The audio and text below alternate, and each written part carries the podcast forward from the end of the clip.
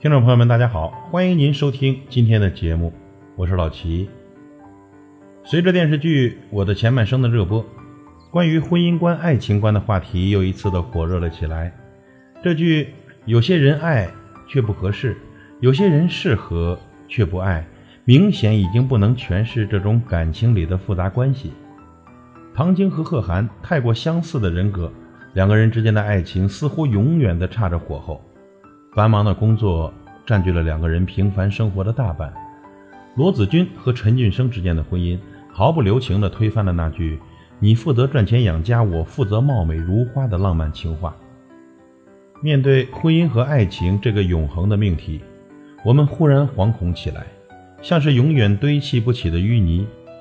再甜蜜的爱情，也凝合不起完美的婚姻。原著作者一书说。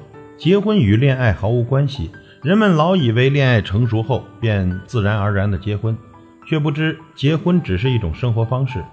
那么，在新时代的今天，什么样的男人才是适合共度婚姻的生活方式的人呢？如果你要结婚，请嫁给带你一起成长的男人。我记得《简爱》里有这样一句话：“爱是一场博弈，必须保持永远与对方势均力敌。”才能长此以往的相依相守，因为过强的对手让人疲惫，太弱的对手令人厌倦。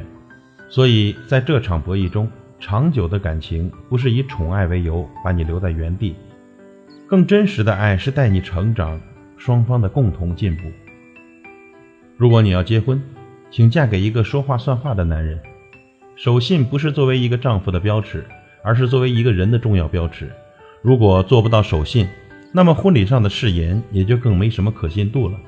守信用的男人值得你去信任，也值得你去依赖。就算他真的给不了你全世界，也会给你他的全部。如果你要结婚，请嫁给你一个会时常带你旅行的男人。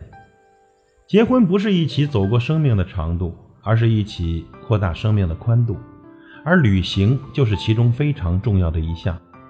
他愿意跟你过平淡的生活。但也期盼跟你一起看世间的繁华，如此婚姻的路途才是走向更美好的方向。如果你要结婚，请嫁给一个有品位的男人。你们可以有不大的房子，但要有自己风格的装饰，但要有自己风格的装饰。他懂得你的眼光，了解你的喜好，不很奢侈，但也要不失品位。有品位不是物质上的富足，而是精神境界的高度。他对生活、对工作有着客观而精细的理解，并非莽撞。如果你要结婚，请嫁给一个视你如宝贝的男人。疼爱永远是嫁给一个男人的重要标志。一个女人最好的嫁妆就是一颗体贴温暖的心。一个男人最贵的聘礼就是一生的迁就与疼爱。现在疼爱你的，以后未必会疼爱你；但若现在就不太把你放在心上，那么结婚以后，他也没什么可能对你更好。如果你要结婚，请嫁给一个心思细腻的男人。细腻的心思会让你少生很多气，因为他能够看到，能够想到更多为你做的事情，对事情考虑的也更周到。心思细腻也能考验一个男人是不是真的爱你。不要说他性格就是马马虎虎，那可能。你不是那个让他认真的人。如果你要结婚，请嫁给一个尊重你的男人。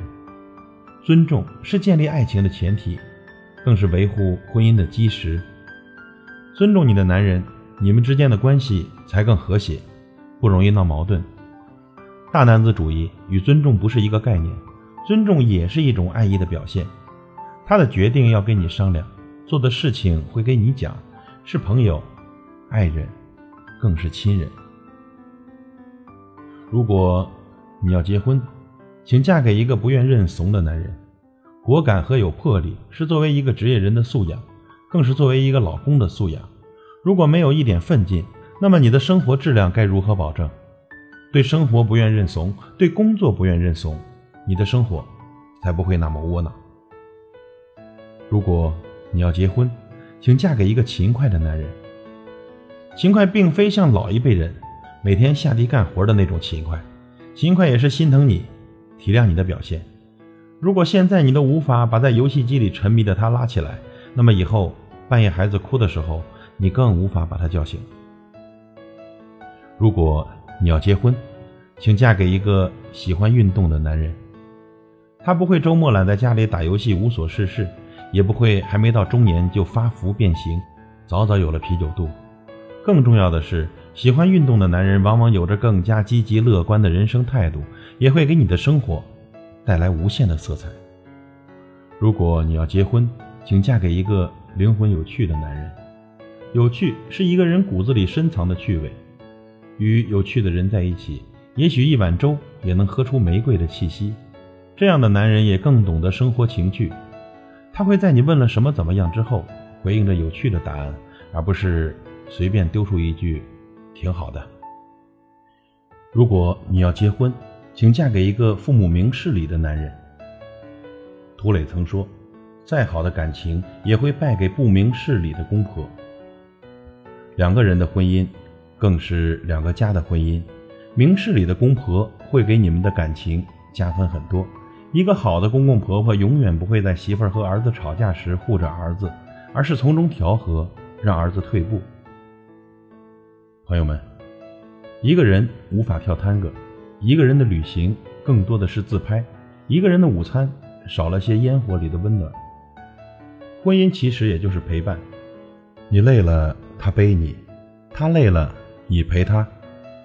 合适的人就如同合适的鞋，如此才能走得更远。不过人无完人，各位姑娘，您在要求对方的时候，也要审视自己是否也足够优秀。不是有句话说的挺好吗？要门当户对嘛。要我说啊，姑娘，对的时间，遇到对的人，嫁了吧。如果你结婚，请一定嫁给爱情。感谢您的收听，我是老齐，再会。